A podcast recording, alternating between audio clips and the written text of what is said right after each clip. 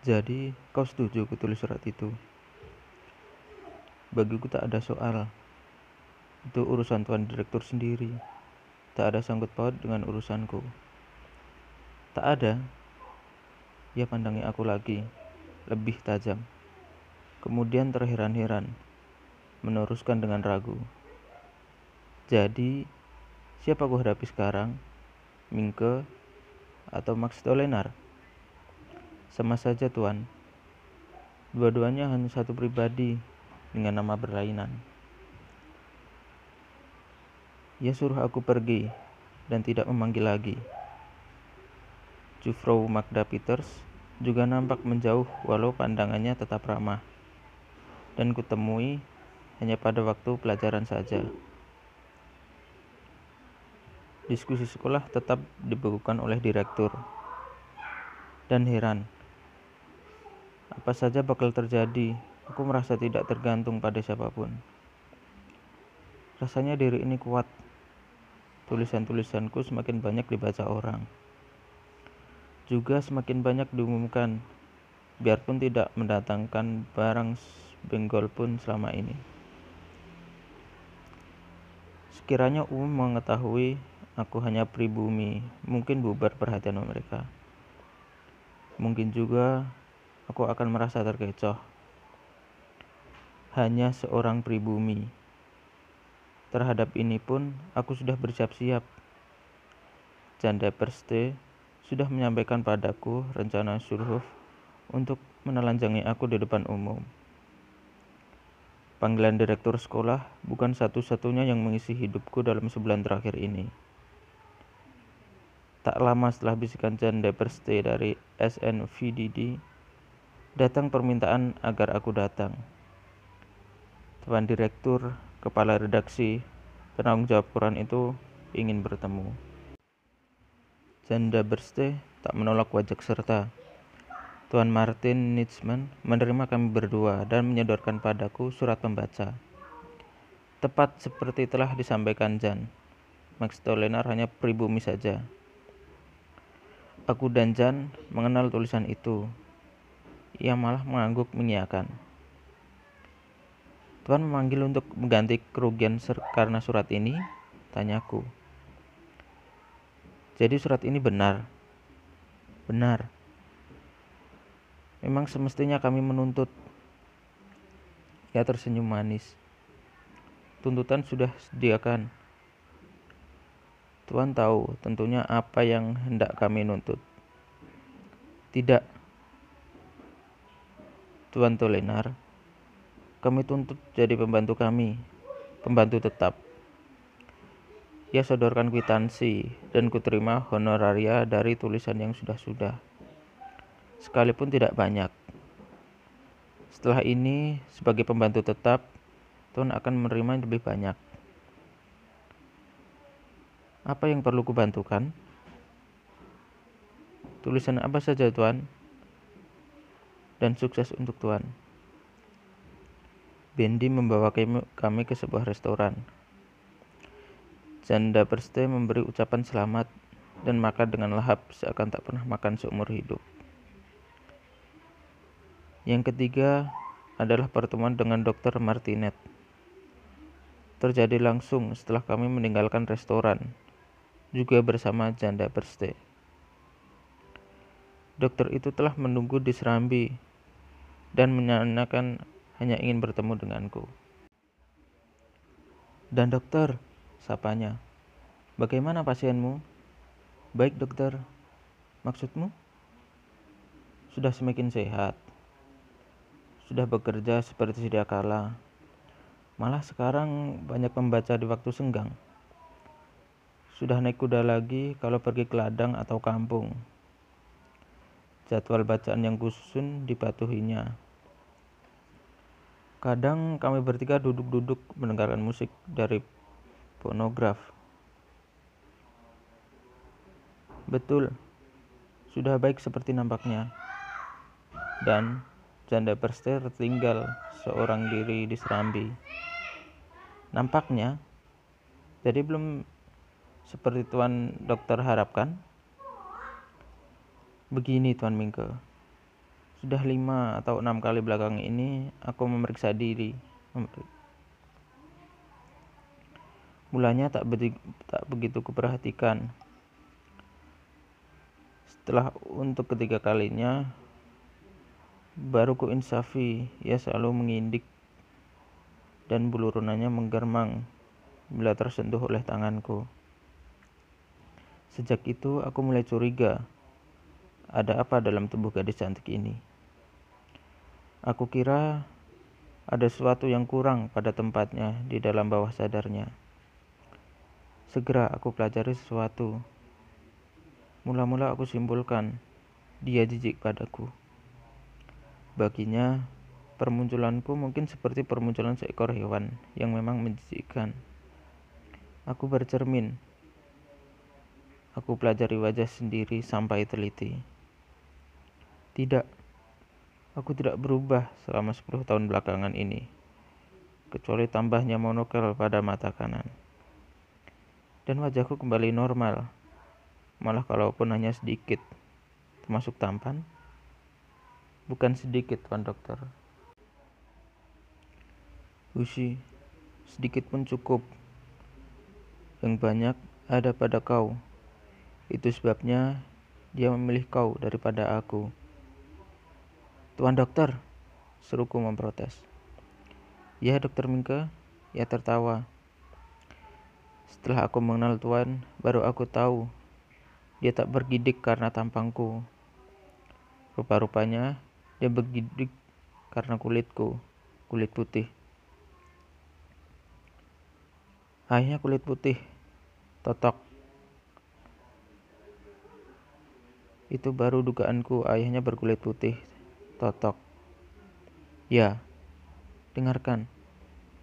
Tuanku panggil untuk membantu memecahkan soal ini. Ya, ayahnya Eropa totok. Justru karena itu, berapa banyak di dunia ini anak jijik pada orang tuanya? Mendalam atau dangkal? Menetap atau kadang saja? Tak ada angka-angka memang, tapi ada dan tidak sedikit. Sebabnya karena kelakuan si orang tua sendiri misalnya. Kalau kebetulan orang tua dan anak sama kulitnya, tentu dia tak akan jijik karena warna kulit. Analis juga putih. Ya, dengan kelembutan pribumi, aku sendiri pernah mengimpi mendapatkan dia. Lucu bukan dokter Mingke? Sayang, terlalu muda untukku. Hanya mimpi, jangan gusar, bukan sungguhan. Kenyataannya, dia bergidik terhadapku. Dia memang berkulit putih. Aku punya dugaan begini, pengaruh dari luar, sangat kuat tak terlawan. Telah membuat gambaran salah tentang dirinya sendiri. Ia merasa seorang pribumi yang seasli-aslinya. Boleh jadi dari ibunya ia mendapatkan gambaran. Semua orang Eropa menjijikkan dan berkelakuan hina. Interview dengan Nyai dan analis sendiri memberanikan aku menarik kesimpulan ini. Memang Nyai luar biasa. Kira-kira semua orang mengakui Kan pernah kukatakan pada Tuan, dia otodidak tanpa sadarnya sendiri. Dan karena itu gagal di bidang lain. Dia tidak mengerti bagaimana mendidik anak-anaknya. Dia telah tempatkan anaknya di tengah-tengah konflik pribadinya sendiri. Bukan hanya kekurangan, sudah ketinggalan Tuan Mingke. Nampaknya percakapan ini akan menjadi panjang. Aku minta izin keluar sebentar dan menyuruh kusir mengantarkan pulang janda Berste. Anak yang tak tahu sesuatu itu menerima segala yang dijejalkan padanya sebagai bagian dari dirinya sendiri. Dokter Martinet meneruskan. Tapi, Mama bukan pembenci Eropa. Dia banyak berurusan dengan orang Eropa. Malah dengan orang-orang ahli, seperti Tuhan sendiri. Dia malah membacai pustaka, pustaka Eropa. Betul, sejauh hal itu menguntungkan kepentingan kepentingannya. Coba lihat bagaimana hubungan dia dengan Tuan Malema. Dia memang menjadi maju karena tuannya, tapi bawah sadarnya tetap bercadang dan mencurigainya. Semua orang kalangan atas tahu riwayat tragis Tuan Melema dan Gundiknya. Kecuali analis sendiri yang tidak tahu, barangkali. Tanpa sadarinya, ia telah bentuk analis jadi pribadinya yang kedua anak itu tak akan bisa jauh dari ibunya untuk bisa berinisiatif. Inisiatif akan selalu bertiup dari pihak ibu, berupa perintah yang tak bisa ditawar. Kasihan anak secantik itu. Pendalamannya kacau, Tuan Mingke. Otaknya berada di dalam kepala ibunya. Aku terlongok-longok mendengarnya Uraian yang membelit, sulit untuk pertama kali kutemui, tapi jelas dan menarik. Mengherankan betapa orang-orang bisa mengintip pedalaman seseorang seperti mengintip pedalaman arloji. Si ibu terlalu kuat pribadinya, dilandasi pengetahuan umum, mencukupi untuk kebutuhan hidupnya di tengah rimba belantara kedektahuan Hindia macam ini. Orang takut berhadapan dengannya karena sudah punya prasangka bakal tak bisa berkutik dalam pengaruhnya. Aku sendiri sering kewalahan. Sekiranya dia hanya seorang nyai biasa. Dengan kekayaan seperti itu, dengan kecantikan sebaik itu, dengan suami tak menentu, sudah pasti akan banyak burung kutilang berdatangan memperdengarkan kicauan indah. Tapi tidak, benar tidak. Tak ada yang datang, tak ada yang bergicau sejauh ku ketahui. Totok, indis, apalagi pribumi yang jelas tak bakal berani. Mereka tahu akan menghadapi macam betina. Sekali mengaum, satu pasukan jengkrik akan bayar tunggang langgang blingsatan. Tuan dokter, apa semua itu benar? Tuankulah yang membantu berpikir. Siswa HBS begini, apa patut Tuan anggap berharga untuk pekerjaan begini? Justru Tuan yang paling berkepentingan. Dan dokter Mingke, apa dikira aku sedang mendongeng? Tuhan terbelajar. Cobalah buktikan ketidakbenaranku. Itu sebabnya Tuhan diperlukan datang. Tuhan lebih dekat pada mereka. Sebenarnya, Tuhan sendiri yang harus menyelidiki untuk bisa memahami. Aku hanya mencoba memberikan sedikit titik tolak. Tuhan telah dewasa. Lagi pula, hanya Tuhan yang bisa jadi dokter analis bukan Martinet ini. Dia gadis itu mencintai Tuhan. Dan cinta tak lain dari sumber kekuatan tanpa bandingan. Bisa mengubah menghancurkan atau meniadakan. Membangun atau menggalang. Cintanya pada Tuhan saja yang kuharapkan bisa membebaskannya dari ibunya. Biar dia jadi pribumi sendiri. Dari pengamatan belakangan ini, dari egoannya, dari sinar matanya, dia menyerahkan segala pada Tuhan.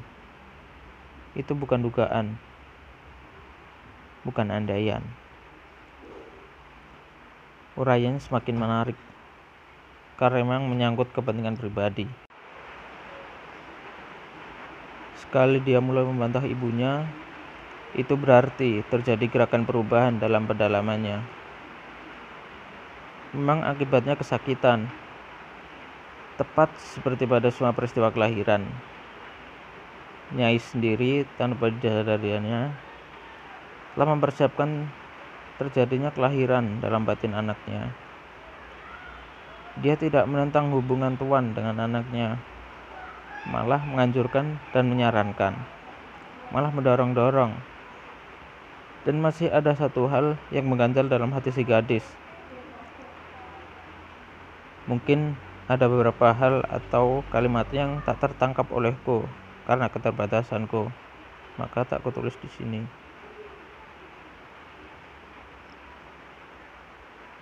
Analis pacar tuan itu masih punya perkara yang memberbaninya serta hatinya yang rapuh selama ini. Memang semua jalan telah terbuka, diretas oleh ibunya. Nampaknya Tuan memang pemuda yang diharapkan Nyai untuk jadi menantunya. Tuan sendiri nampaknya menyetujui harapan itu. Biar begitu, ganjalan dalam batin si gadis itu bukan tak menegangkan. Dia telah dapat menawan hati Tuan. Kalau tidak, keliru. Semestinya dia berhak untuk berbahagia. Tetapi tidak, Tuan Mingke. Dia justru sangat, sangat menderita. Ketakutan kehilangan Tuan orang yang dicintainya sejujur hatinya. Nah, kan itu suatu tumpuk penderitaan yang batin ma yang majemuk. Orang bisa jadi gila, Tuan. Bukan main-main. Bisa jadi miring, sinting, tak waras, kentir. Ia berhenti bicara. Dari saku dikeluarkannya setangan, dan menyeka muka dan leher. Panas, katanya. Kemudian berdiri, pergi ke pojokan, dan memutar pesawat perkitiran angin. Setelah kitiran berputar dan mulai menunjukkan ruangan, ia kembali duduk. Bagiku, sebagai persoalan, semua ini mengasihkan. Sebaliknya, terlalu mengibarkan melihat kemudahan dan kecantikan seperti itu dikuasai oleh ketidakmenentuan, ketakutan-ketakutan. Mengerti Tuan maksudku? Belum Tuan. Ketakutan-ketakutan itu nanti kita akan sampai juga. Barangkali sudah sejak hawas kecantikan mengampuni kekurangan dan cacat seseorang. Kecantikan mengangkat wanita di atas samanya, lebih tinggi, lebih mulia. Tetapi kecantikan, bahkan hidup sendiri, menjadi sia-sia bila dikuasai ketakutan. Kalau Tuhan belum mengerti juga, inilah soalnya. Ia harus dibebaskan dari ketakutan semua ketakutan itu. Ya, Tuan. Jangan hanya ya, ya, ya. Tuan terbelajar, bukan yes man. Kalau tidak sependapat, katakan. Belum tentu kebenaran ada pada pihakku. Karena aku memang bukan ahli jiwa. Jika kalau tidak sependapat, katakan terus terang agar memudahkan pekerjaan menyembuhkan dia. Sama sekali tidak ada pendapat Tuhan. Tidak mungkin. Coba katakan. Aku diam saja. Kan sudah tidak terlalu panas. Lihat. Tuhan Mika dalam kehidupan ilmu tak ada kata malu. Orang tidak malu karena salah atau keliru. Kekeliruan dan kesalahan justru akan memperkuat kebenaran. Jadi juga membantu penyelidikan. Betul, Tuan, tidak ada. Aku tahu, Tuan menyebutkan sesuatu. Terpelajar pasti punya pendapat, biarpun keliru. Ayo katakan. Matanya yang kelabu, bening seperti gundu, menatap aku. Dua belah tangannya ditaruh di atas pundakku. Pandang mataku. Katakan sejujur hati Tuan, jangan sulitkan aku. Aku tatap matanya, dan karena beningnya, seakan penglihatanku dapat tembus sampai ke otaknya. Dengan hormat, katakan, harap jangan bikin gagal pekerjaanku. Tuan, Aku mulai mengembik. Sungguh, baru sekali ini ketemu uraian semacam ini. Aku dalam keadaan terheran-heran. Mana bisa menyimpan sesuatu tentang analis dan mama. Memang pernah aku rasai ada persoalan-persoalan tertentu, terutama tentang Robert. Menurut perasaanku, bukan dan menurut pendapatku segala apa yang Tuhan sampaikan padaku kira-kira tidak ada salahnya.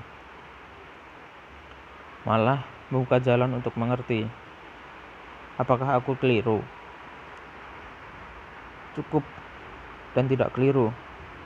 Dibilang di bidang ilmu rendah hati kadang diperlukan. Hanya kadang saja. Untuk menjawab pertanyaanku Tuhan tidak perlu rendah hati. Tapi ya maaf kalau tingkahku seperti jaksa.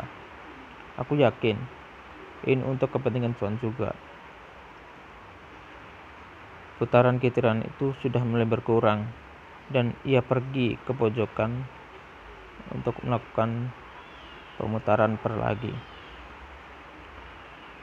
Baik, katanya tanpa duduk. Kalau begitu, dengarkan. Barangkali bisa jadi pertimbangan di rumah nanti. Mula-mula tentang ketakutan kehilangan Tuhan. Soal itu sepenuhnya tergantung pada Tuhan. Tak ada orang lain yang bisa mencampuri. Begitu dia melihat tanda-tanda Tuhan, akan meninggalkannya. Dia akan gelisah. Maka Tuhan jangan sampai memperlihatkan apalagi melakukannya. Melakukannya berarti dia akan patah. Dia ambil pensil dari atas meja itu. Seperti ini. Dan dipatahkannya pensil itu. Patahan pensil itu memang masih bisa dipergunakan. Patahan jiwanya tidak, Tuan Minggu. Kalau hidup Terus, orang menjadi beban semua. Kalau mati, dia akan jadi sesalan. Kan sekali sudah kukatakan, Tuanlah dokternya. Bisa jadi Tuhan justru membunuhnya bila Tuhan mencederai cintanya. Nah, telah kukatakan seterang-terangnya tanpa malu, tanpa takut, tanpa pamrih. Terserah pada Tuhan, tidak jadi dokter atau pembunuh. Dengan mengatakan ini, tanggung jawabku menjadi berkurang. Sekarang ia duduk lagi, meletakkan patahan pensil di meja.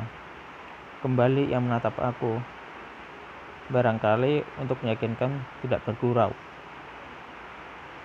Ya, Tuan Dokter.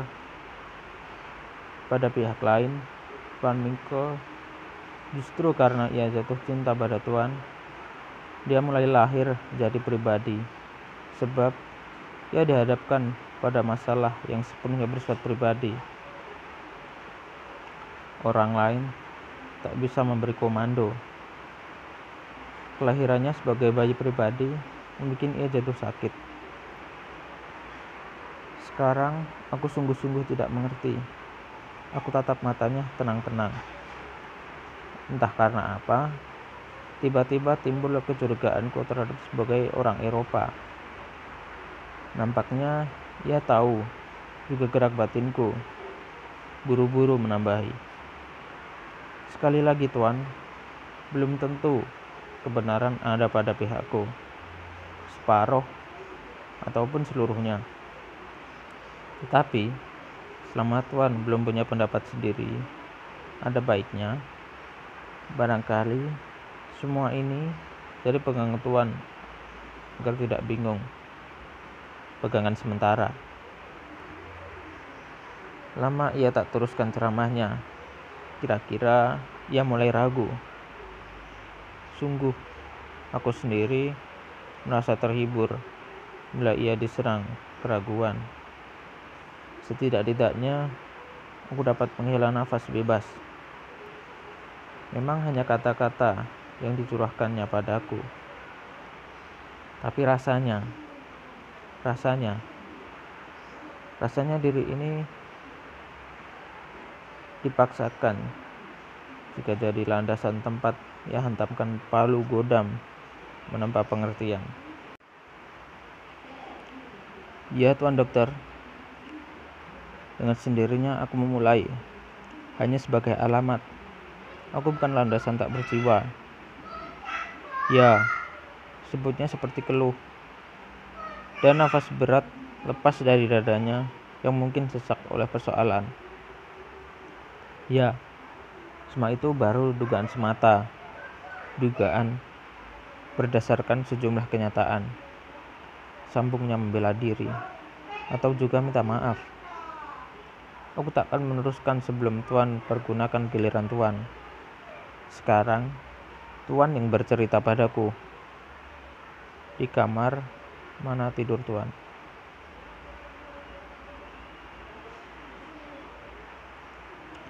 Dia tahu aku tak dapat menyembunyikan maluku. Di sekolahan, pertanyaan demikian kurang ajar. Tak bakal orang ajukan padaku.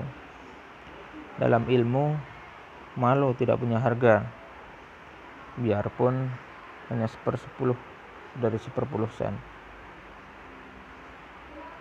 Tuhan, bantulah aku dengan kesadaran penuh. Hanya kita berdua dapat hilangkan ketakutannya. Yang lain lagi itu. Jadi, di mana Tuhan tidur? Aku tak menjawab.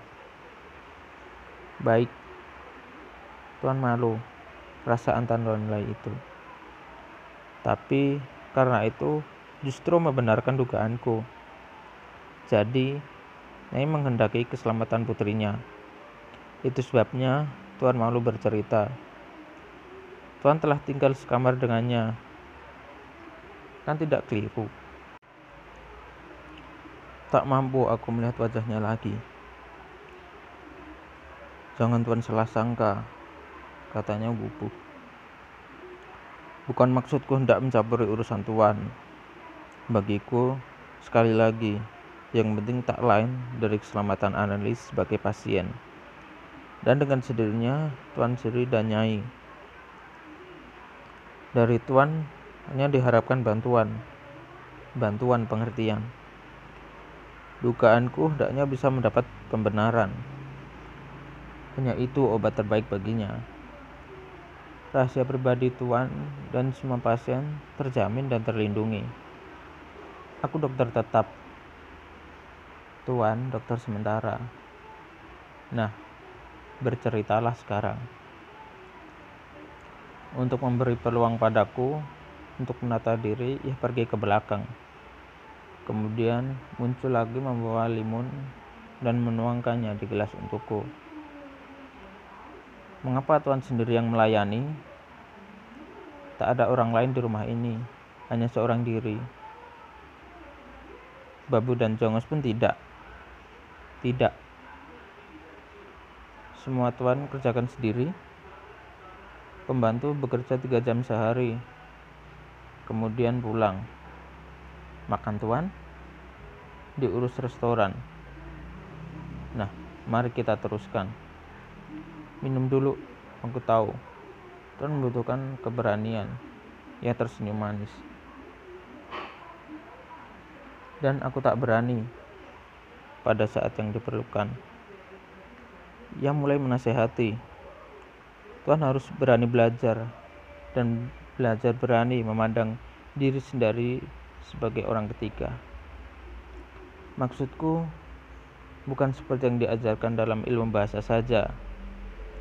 Begini, sebagai orang pertama, Tuhan berpikir, merancang, memberi komando. Sebagai orang kedua, Tuhan penimbang, pembangkang, penolak. Sebaliknya bisa juga jadi pembenar, penyambut. Tuhan yang pertama, Tuhan yang ketiga, siapa dia? Itulah Tuhan sebagai orang lain, sebagai soal. Ia mengetuk-ketuk meja, dengan ujung jarinya. Sebagai pelaksana, sebagai orang lain yang Tuhan lihat pada cermin. Nih, ceritakan sekarang tentang Tuhan ketiga yang dilihat Tuhan pertama dan Tuhan kedua pada cermin itu. Apa harus kuceritakan? Sekali lagi aku mengembik. Apa saja dalam hubungan dengan pasien Tuhan. Bagaimana harus memulai? Jadi Tuhan bersedia. Mari aku pimpin memasuki persoalan. Sebenarnya bukan Tuhan tidak bisa memulai, tapi Tuhan yang kedua belum rela sepenuhnya. Mari kita mulai. Tuhan telah hidup sekamar dengan analis. Ya, sekarang teruskan sendiri. Ya Tuhan, bagus. Nyai tidak pernah melarang atau marah karenanya. Tuhan dokter tidak keliru. Bukan aku. Nyai yang tidak keliru. Dia lebih benar dalam menyelamatkan anaknya. Jadi, nasihat itu dilaksanakannya. Nah, mari kita teruskan. Tuhan tidur terpisah atau seranjang. Tidak terpisah. Mulai kapan itu terjadi? Dua, tiga bulan yang lalu. Cukup lama untuk dapat mengetahui ketakutan-ketakutan secara analis. Nah, sudahkah analis Tuhan setubuhi? Aku gemetar. Mengapa gemetar? Dengarkan lebih baik. Di sini, persoalan lebih penting. Siapa tahu harus menghadapi peristiwa sama di kemudian hari. Perlu minum lagi. Maaf dokter, izinkan aku ke belakang. Silakan. Dan ia antarkan aku ke belakang. Tak ada orang aku temui di dalam maupun belakang rumah. Sunyi senyap seperti kuburan. Di kamar mandi, ku cuci mukaku, ku basahi rambutku. Ku rasai kesegaran air sejuk, dan hatiku ikut sejuk karenanya. Dengan setangan, suka air yang bertetesan. Kemudian, ku pergunakan sisir dan cermin yang ada di situ. Nah, itulah mingke ketiga. Begitu aku duduk di hadapannya lagi, segera ia meneruskan. Semakin Tuhan berusaha menyembunyikan sesuatu, semakin tegang syaraf Tuhan. Dia semakin dapat menjenguk kedalamanku. Kembali aku menjadi gugup. Dan tak ada dedaunan tempat menyembunyikan muka. Nah, mari. Biar terima kasihku pada Tuhan semakin besar. Kan sekarang tidak perlu kutanyai lagi. Bercerita saja dengan kemauan sendiri. Aku menggeleng. Tak mampu. Baik kalau Tuhan masih membutuhkan penuntun. Tuhan sudah tidur senajang dengannya. Tuhan sudah bersetubuh dengannya. Kemudian Tuhan ketahui dia bukan perawan lagi. Tuhan sudah didahului orang lain. Tuan dokter, Aku terpekik. Tanpa sadarku, sadarku tak dapat lagi menahan ketegangan dan menangis terseduh-seduh. Ya, menangislah Tuhan. Menangislah seperti bayi. Masih suci seperti pada kala dilahirkan. Mengapa aku menangis begini? Di hadapan, di hadapan orang lain. Bukan ibu, bukan bapakku. Apa sesungguhnya aku risaukan. Barangkali tak rela rahasiaku, rahasia kami berdua diketahui orang. Jadi benar dugaanku. Sesungguhnya Tuhan mencintai gadis itu. Kelihatan dia kehilangan Tuhan. Tuhan kehilangan suatu dan Tuhan tidak menyembunyikan kekecewaan itu dari dunia. Dia bukan perawan yang suci lagi. Ya, teruskan menangis. Tapi jawab pertanyaanku. Bukan pertanyaan terakhir. Adalah penting mendapatkan gambaran dari hubungan kelamin Anis analis yang pertama kali untuk bisa mengira-ngirakan bagaimana, bagaimana pengaruh atas dirinya. Setiap hubungan seksual pertama akan tetap terpatri dalam sanubari insan dan juga bisa menentukan watak seksualnya tidak, tidak, kurang tepat. Mestinya aku katakan begini, bisa menentukan watak seksualnya di kemudian hari. Sekarang pertanyaan, apa Anda pernah mengatakan atau mau mengatakan siapa dia? Orang pertama itu? Atau lebih tepatnya, siapa yang telah terdahulu daripada Tuhan itu? Aku tak mampu, Tuan Dokter kakiku kesakitan. Tuan Mingke yang ketiga yang harus dikedepankan. Yang belum pertanyaan terakhir. Siapa dia? Aku tak menjawab. Jadi, Tuhan tahu betul siapa dia atau mereka. Bukan mereka, Tuan Dokter. Dia. Baiklah, dia. Ia menutup mata seperti sedang meresapkan sesuatu. Kemudian pertanyaannya yang tak acuh terdengar seperti halilintar yang menyedarkan aku. Ya, dia. Memang siapa? Ya, dia. Memang dia. Siapa dia?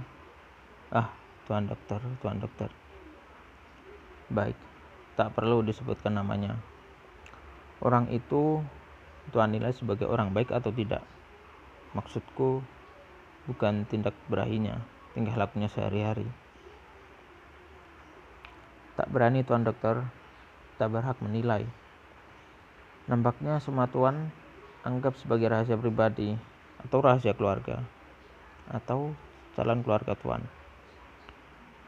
Memang mengharukan setiap tuan, setiap kawan terhadap semua anggota keluarga atau calon keluarga. Ia membuang muka seakan sengaja meluangkan kebebasan untuk menggunakan mukaku sendiri. Setidak-tidaknya aku dapat menduga siapa orang itu. Ya, melihat justru melihat dari sikap Tuan sendiri. Tuan masih muda, sangat muda. Dan Tuanlah, sekalipun sementara ini dokter sesungguhnya bagi analis. Jadi, Tuhan harus kuat. Tuhan menyukai dia. Sekiranya Tuhan tak mau dikatakan mencintainya. Aku sendiri lebih suka menggunakan kata yang belakangan itu. Tuhan telah mempunyai kesanggupan menerima akibat kekurangannya. Bersedia bertanggung jawab atas keselamatannya. Bagaimanapun, Tuhan tak akan lepaskan dia. Karena ribuan elang akan memenahkannya. Kecantikan memang luar biasa. Kecantikan kreol yang memudamkan orang di negeri mana pun. Bolak dibalik, Tuan Toh akan memperistrinya. Jadilah dokter yang baik bagi dia, sekarang, kelak, dan untuk seterusnya. Semakin tua kehidupan yang dihadapi semakin majemuk, maka orang harus semakin berani untuk dapat menghadapinya. Makin panjang ia bicara, makin berjingkrak Robert Melema dalam bayanganku. Malah meledek-ledek dan mengancam-ancam.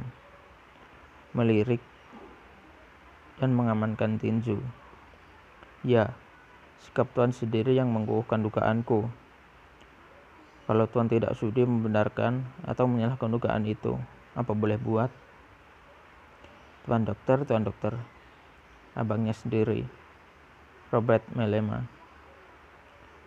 Gelas limun di tangan tuan rumah jatuh pecah di lantai. Aku melompat dari kursi dan lari keluar mendapatkan bendiku. Beberapa kali dokter Martinet masih datang berkunjung.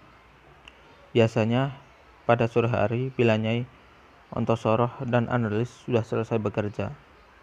Mereka pun duduk di halaman depan sambil mengobrol dan mendengarkan tabung musik dari fonograf. Pada umumnya, aku lihat dia sewaktu bendiku memasuki pelataran dan setelah mandi, aku pun ikut menemuinya. Setelah interview mengguncangkan itu, tak pernah kuceritakan pada siapa pun kecuali pada buku catatanku. Hormatku padanya semakin mendalam dan tulus. Bukan saja aku anggap dia sebagai seorang dokter yang terampil, seorang sarjana yang tinggi kemanusiaannya, juga seorang yang mampu memberi benih kekuatan baru dalam diriku.